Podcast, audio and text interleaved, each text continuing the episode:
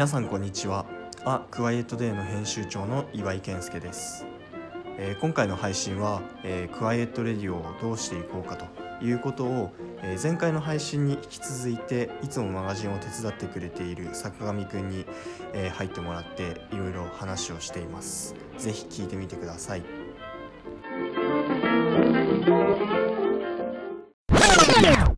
でうん。ちょっと今後その、まあ、このクワイエットレディオをはい。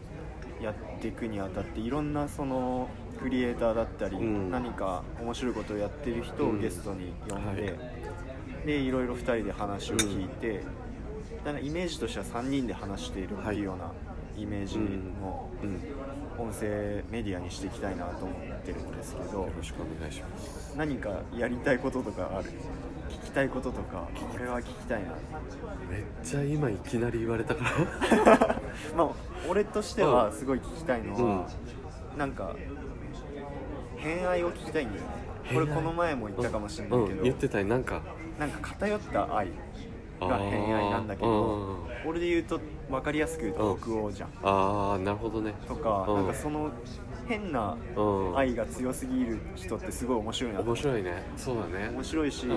変わってるし、うん。その人なりの哲学だったりとか、考え方とかあると思うし、確かなんかそこは一個聞いてみたいっていうのと、あとなんかね多分鎧をかぶこう着着飾ってないというかにあもう本当に好きすあぎて。そうだね。うん。もう変態っていう そうだね。なんかあもう。のそれが素であるみたいな、そうだね。の人が多いね。ううん。だからなんかその素をちゃんと見せてくれる人は多分そういう自分のすごい大事なものとかうんって絶対あるんだろうなって気がしてて、うん。なんかそれはラジオでやってみたいなとう思って面白そう。変愛特集。偏愛特集なんかなんか仕事としてなくてもいいんだよ。仕事としてはうん例えばコーヒーの仕事してるんだけど実はこれがめっちゃ好きみたいな。だからまあ岩井さんはまあむ北欧って言ったけどその前で言うと文房具大好き野郎だったもん、ね、今も文房具そうだよね。うん。一回それで本に載ったもうねね。なんか雑誌とかに取り上げてもらったりとかあれ国用だっけ？違うか。えっとね日経ビジネスとか1年間ぐらいずっと特集されて。そうなのまあそういう方をね。そうなんかそういうちょっと何かこだわりを持った人は呼びたいなと思ってて。面白そう。うん。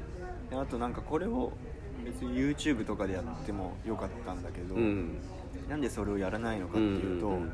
声はね、うん。嘘をつけないらしいっていう分析があって。へえそれは何を見てそう知ったの？えっとなんかのね文献を説明している、うん。それも音声だったんだけど、うんうん。なんかニュースみたいの聞いてて、うん。あのーまあ、映像とかすごい作り込まれちゃったうんりとか、もう今ね。うん。なんかそういう編集みたいなところうを、ん。逆にそこを極めてうん。面白く表現してると思うんうだけど、ん。声って割と声声も音声ももちろん編集できるんだけど、うん。声色とかそれこそ間だよね。うん。この喋りの間みたいなところは編集できないんだよね、うん。だから今まで俺が一人語りで、うん。もうテンション低く、うん。そうさっきも話し。て低空飛行で話してたんだけどそう。なんかそれ多分今日、うん。例えばこうまあ聞いていただいてる方がうん。いれ、いるとは思うんですけど、いるいる多分え岩井さんこんな笑うんだって絶対思ってると思うねこんなテンション高いんだみたいな。あの多分みんなが思うと思うけど、うん。岩井っちょってもうファーストインプレッションがうん。最悪。そうてかなんだろう うわ変わってるこいつっていうのが絶対あると思う。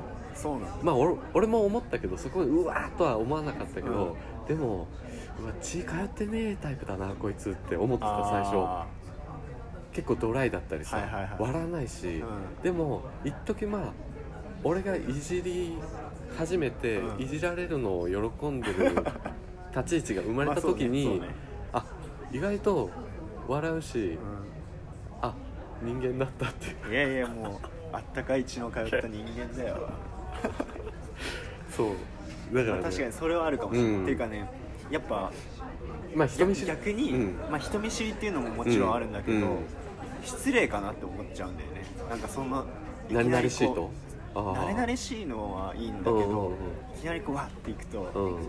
なんかうわって相手がうわってなっちゃうかなと思ってあ俺はこう一定をああなるほどね。保ちたいタイプ。なるほどね。で徐々にうん。仲良くなっていくんだけど、うんそれも結構遅いかもしれないそうだね遅いと思う。うん。すっごいこうゆっくりゆっくりいく感じかな、うんそうだね。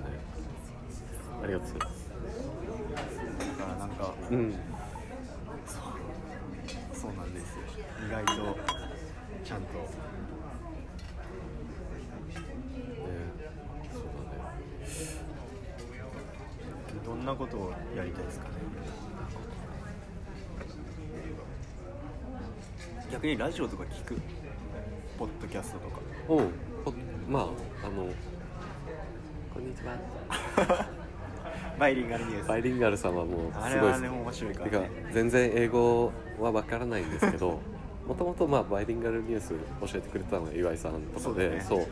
やっぱりあの海外行かせてもらった時に喋りたいなっていう話をしたらバイリンガルニュース面白いよって言われてで今も夜寝る時にスリープで、あかけてうんかけてよく聞いてるんだけどもうねすごいよね。英語よりもねそう内容がまあ面白い。もう今日はポッドキャストっていうかあのバイリンガルニュースのプレゼンになっちゃうかもしれないけど多分結構英語わかんなくてもバイリンガルニュース好きな人はあの2人が取り上げるニュースの内容がすごい面白いと思ってるしそうだね。ん。面白いよね。面白い。しかもすっげえ勉強してるしね。うん。いろいろ調べて、ね。うん、っていうぐらいの内容を僕は話したいと思うけど、ん。すいません薄っぺらくて。まあいいいいんですよ。はい、なんか僕らは僕らではい、そうですね。できればいいので、やれることをいっぱい。やりたいこと、恋愛は面白そうだね。ううん。んとりあえず最初の段階でまあこれもう1話ぐらいで終わっちゃうかもしれないけど岩井さんを掘ってみたい。多あ分みんなお絶対興味あるんだね。そう。岩井の偏愛を崩して結構あるよそう。まあさっきね結構いろんな人から幅広いって言われてるかそうどういうこと？幅らい。ろ広いんなところうんあ情報？そう。振れ幅が。あー。です知識が大きいじゃん。ね、うん。自分で言うのもあるうん。大体言うとああみたいな。だから結構、うん。それはいい企画だと思います。もうねそう。だしそれを多分みんな聞きたがってると思う。もうね5年間ずっと謎でやってきてこうやって初めてそう。ようやこく一人語りを始めたそみたいな。う。ようやくね。だからみんな僕も視聴者の一立場としてまああ僕の方が視聴者聞いてる方よりかは知ってるけどさ、うん。うんでもそう。その謎めいてる感がまた魅力でもあるのかもなって思った部分もある。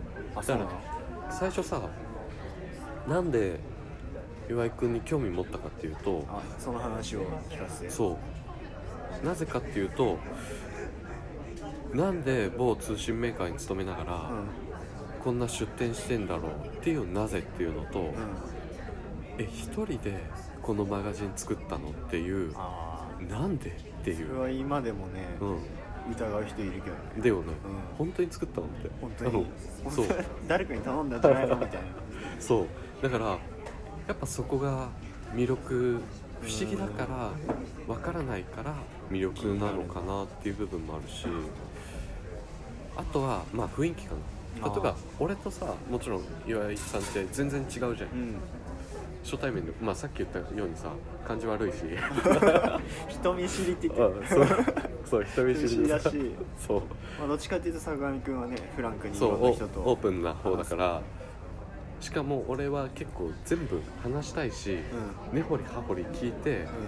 あなたのバックボーンまで聞いて理解したいタイプだからその人のことをそう過去を知って知り知りたいっていう感じだからさ。はいはいだからあんまりこうそう、うん。なんかそういうミステリアス感はないと思うんだよね、っていうのはあったかな、うん。魅力の一つで言うと。なるほど。でそういうのもやっぱり分からないうん。じゃあみんなは。まあ、ほとんどの人会ったことないそうそうそうそう。ですからねそう。だからねそういうそうだね。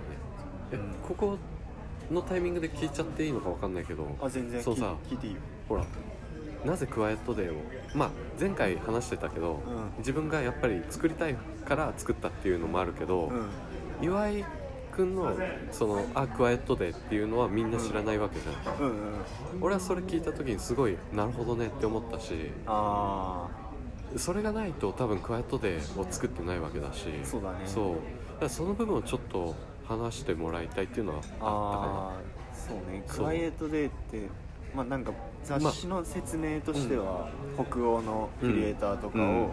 あの中心にインタビューして、まあ、最近は日本人のなんかものづくりしてる人とかにも話を聞いてるんだけど、なんかまずなんで北欧に惹かれたかって最初の方のうん。配信にも言ったけど、うん。やっぱ空気感みたいなとこうん。ろがすごいなんでかわかんないんだけど、うん。惹かれたところがあって。居心地が良かっ居心地っていうか空気感なんだよね。なんか空気そのものでもあるし、うん。ひんやりとしたちょっと感じとかうん。も肌に合うっていうのもあるし、なんか笑ってる人が多い気がしてて。あー。一番最初どこ行ったんだっけ？一番最初フィンランド。フィンランドか。フィンランドに。あちょうど10年前にいた。そっか。もう。10年経つんで。すごいね。10年前に行ってでそこの人たちがなんか、うん。その時の俺からの目線だと、うん。うん。なんか生き生きしてる人が日本の人より多いなっていうのがあって、うん。なんでそういう風に思えるんだろうっていうところがすごいあったりしたんだけど、なんかかといって日本よりなんか進んだデジタル文化があったりとかっていうのはあんまりなくて、うん。もちろん進んでる部分はあるんだけど、どっちかっていうとなんか家族同士でギュッと集まって食事したりとか、うん。友達同士でなんかどっかの飲食店行くっていうよりかは自分たちの家で持ち寄って、うん。なんかワイワイ話してうん。盛り上がるみたいなうん。風景を結構目にしてて、うん。なんかその感じが自分がさっきもちょっと出たけど生まれ育ったというか、うん。母の実家が上田で、うん。長野県の上田市で母が里帰り出産で俺が生まれたんだけど、うん。で毎年お盆の時に、えー、と家族がこう集まって、うん。親族がこう。親族が集まうん。って15人ぐらいの家族になって、うん。でそこでこうワイワイするんだけど、うん。なんかすごい居心地がいい時間というか、うん。すごいいい時間だったなってうん。今でも思ってて、うん。でその風景と北欧で見た、もうそれは大人の人たちが寄せ集まってやってるうん。食事をしてたりする風景なんだけど。たたまたま見れたの？そのた風景。またま見れたし、うんっていうのも、うん。結構後付けかな？後付けっていうか、うん。一番最初に行った時に見れたわけじゃなくて、うんうんうん。惹かれるなって思って、うん。何回も行き始めてる中でうん見れた、見れた。んだうん。見れたり自分がそこに参加できたうりん。してって、なんで惹かれるのかなっていうのをずっと考えながら旅をしてるわけですよ、でそこでそこの空間に入った時にああこれ知ってる空間だって思って。なるほどね。で自分が求めてるものというか、うん。居心地が良かったりとか、今の日本にちょっと足りてないなっていうのは、うん。そうやってなんだろう美味しいものをシンプルに囲んで、うん。いろんな人たちと会話をして、なんか豊かに生きていくみたいな、うん。物質的な豊かさっていうよりかは、うん。心のそういうそうね心の豊かさみたいなところを、もちろんあの物もいっぱいあっていいと思うんだけど、なんかそういうのをうまく伝えられたらいいなと思ってて、うん。であのー正直うんクワイエットで4号うんまではうん自分一人でやってて、うん。何回かやめようかなって思うぐらいの節目もあったりもしたんですよ。おうおうおう。それはなんで？それはうん。やっぱなんか俺結構自分的に終わりがないことに対する恐怖ってああるんだよね。なるほどね。これいつまでやんなきゃいけないの？みたいな。なんか無限ループみたいなうん。の恐怖っていう部分もあったんだけど、でもなんかそれを、あのー変えるためには、うん。常に新しいチャレンジしてれば、うん。その恐怖に陥らないってことが分かって、うん。坂上君に入ってもらったりとか、うん他の人に入ってもらったりとか、うん。みんなで取材に行くとか、うん。北欧で会ってみるとか、うん坂上君に 無茶ぶりしてサウナに行ってもらうとかそれは俺のチャレンジではないんだけど。俺のチャレンジだった。そうです初海外初一人でフィンランド24時間滞在でサウ老舗のサウナに入ってきたっていう。なかなかだよね。いやなかなかだけどいやめっちゃ面白かったけどね、うん。いやでも本当あれ言われなかったら行ってなかった。行ってなかったからね。いやすごいいい経験だってだからなんかそのマンネリ感がうん。実は自分の中で恐怖なのかもしれないなって思って。それはわかるなすごい。でちょっと話を戻すと,、はい。えー、とその北欧で見た風景あとあ、うん、あの一緒だったと、うんうんそのうん。うん自分が幼少期に過ごした上田の風景が一緒で、うんでなんかこれはやる意味があるんじゃないのかなって思って、うん。でやり始めたっていうところがうん。スタートです、うん。スタートというか続けてる意味というか、過去に原点を見出して、うん。未来に向かってそれを作っていく感じ、うん。でそれをうん。なんかそのじゃあみんなで食事うん。して、うん。か囲んで、うん。それを囲んで話をして食べれば OK じゃないと思うんだよね、うん。なんかもっとそれが文化として根付いたりとうん。かするためにはなんかやっぱりもうちょっと自分自分のことを知りたいって思ったかもしれない、なんか他の人に対してうん。なんかこう押し付けるっていうよりかは、自分のことを知れる人たちが増えたうん。先に、うん。もしかしたらそういうのがあるんじゃないのかなと思って、でやっぱなんかその自分のことを知ってる人たちって割と物を作ってる人が多いなっていうのがなんとなく分かってきた、やっぱなんか0から1を生み出す人ってやっぱり自問自答したりとか、独りよがりにならずに、その社会のことを考えたりとかしてる人が多くて、うん。なんかそういうことをものづくりをしてる人たちの考え方から、うん。こうインスピレーションを受けて、うん。自分にまた。そう自分にまたフィードバックができるように、うん自分のために実は作ってるマガジンでもあって、うん。っていうところがポイントかもしれうないです、ん。今そう岩井君が言ったうん。自分のことを知るっていうのがすごく大事なことだと思う。なんか俺自身も20代の前半の時に何回か節々で見つめるタイミングがあったけど、でも見つめてこずに来て結果こうなんか目標がなくなっちゃってあ心がぽっかりしたタイミングがあって、はいはいはい。でそれが1年半ぐらいあってその1年半でようやく自分と向き合うタイミングができてだその時すごいどういうことをしたかっていうとじゃあなんで自分はこういうのでイライラするんだろうとか、はいはいはい。なんでこの色が好きなんだろうとか、もう本当にすげえシンプルなところなんだけど好きとか嫌いっていう基準って自分ではいつのタイミングで生まれたんだろうっていうのをこう考えていくとやっぱり過去の経験が影響してたりとか、うでもそれでこれのせいだったんだっていう理解ができるだけでもやっぱ違うし、ん。うん本当に多分なんかこういうのもあれだけど、今の世の中にすごい大事な一つの要素は自分を知るっていうことなのかなと思う。そうだね。北欧とか北欧をびいきするわけでもないけど多分あっちの人たちは結局教育なのかもしれない。教育の中でそこでう組み込まれて自分と向き合うんうんうん。教育があるのかなとも思うし。あとなんか外に対して、うんえー、と快楽を求められない状況ってあるんだよね。あの暗かったりとか冬とかね。まあ、今はもう関係ないと思うけど冬暗かったりとか寒かったりとか絶対こもんなくてはいけなくて、うんうん。こもるとやっぱり考ねえるしかない。いくら家族と一緒にいたとしても一人になる時間は確実に増えるだろうし、うん。なんかそういうことも関係してるの、うん。もちろん協力のあ教育のこともうんうん。あると思うけど、うん自分で何かを判断するっていうのがうん。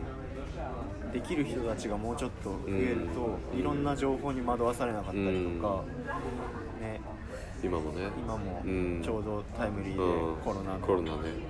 話が本当に本当に今日も、まあ、さっきも話したけど、うん。もうトイレトイレットペーパーティッシュなくなっちゃって。オイルショックっていうぐらいすごいよ別に必要な時にそう。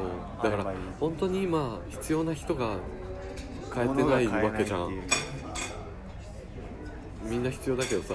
まあまあそういうそう。いうところもねね。あるから。ななんかすごい地道な取り組みではあるかもしれないけど、うん。なんかそういうのが少しでも気づく人が増えればいいなと思って、うん。もうなんか最近本当にいろんな人にうん。声かけてもらうじゃないけど、うんあのこの前も服を買いに行った時に、うん。僕と自分の妻とうん。一緒に服を買いに行って、でデザイナーさんが作った服の展示会の場所だったんだけど、うん。うん。そこに来てる別のお客さんがうん。会計してる時に、うん。なんか一緒に話すようなタイミングがあって。うん。いや何何してるんですかみたいな話になった時に、あこういうマガジン作ってるんですって話をしたら、え知ってますって言われて、インスタフォローしてますって言われて、えみたいな感じで、なんか反応いただくケースもあったりとか徐々に徐々になんだけど、ね。だんだんいろんな人にうん。手に取ってもらえたりうんするのは本当に嬉しいなって思ったところでやっぱりそろそろ自分も人見知りって 言ってないであのちゃんと出ないといけないなっていうところもあって、うん。去年ぐらいからうんトークイベントやったりとか、ああなるほどね、うんしてるんだよねそういうのもあって。そういうのもあって。あーなるほど、まあ、いろんな機会も重なったっていうのもあるんだけど、エピーターセンさんとかね。そうエピーターセンさんとかうん。も、なんかやっぱりねいや同じ風にマガジンだけ作ってるとマンネリ化しちゃうから、うん。なんか自分が伝えたいというか、うん。あの向かっていきたい先はうん。別にマガジンだけじゃなくて、うんマガジンはすごい大事なんだけど、マガジンだけじゃなくていろんな方法で、うん。いろんな風に伝える方法はうん。あるだろうなと思って、これを始めています。うん。いや本当お声かけいただいて僕はありがたいし、まあ、あとね坂上くんは声がいいのでいやあのお耳にちょうどいいというか。ー これどの時間帯に聞くのが一番いいのかまあどうなんだろうね。いろんなケースあると思うけど、朝休みの休日の朝なのかうん、夜なのか。まあね夕方あ夕あ方とかでもいい料理作ってる時とか。料理作ってる時とかちょっとまあ適当に聞いてもらってね。真面目にあんま聞かないでほしい。確かに。それはあるね。だって、うん本当にここ単純に会話楽しんで 話してるだけもう最初の方はちょっとかしこまってたけそうそう。もう今くごめんね俺が崩しちゃって。いやいやいやいや。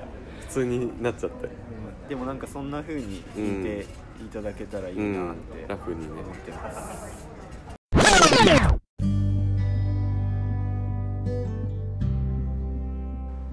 いかがでしたでしょうか？ quiet radio では皆様からのメッセージやリクエストをお待ちしております。ぜひツイッターでご連絡ください。ツイッターのアカウントはアットマーク quiet アンダーバー radio。アットマーク quiet アンダーバーレディオです。次回の配信もお楽しみに。それでは皆さんごきげんよう。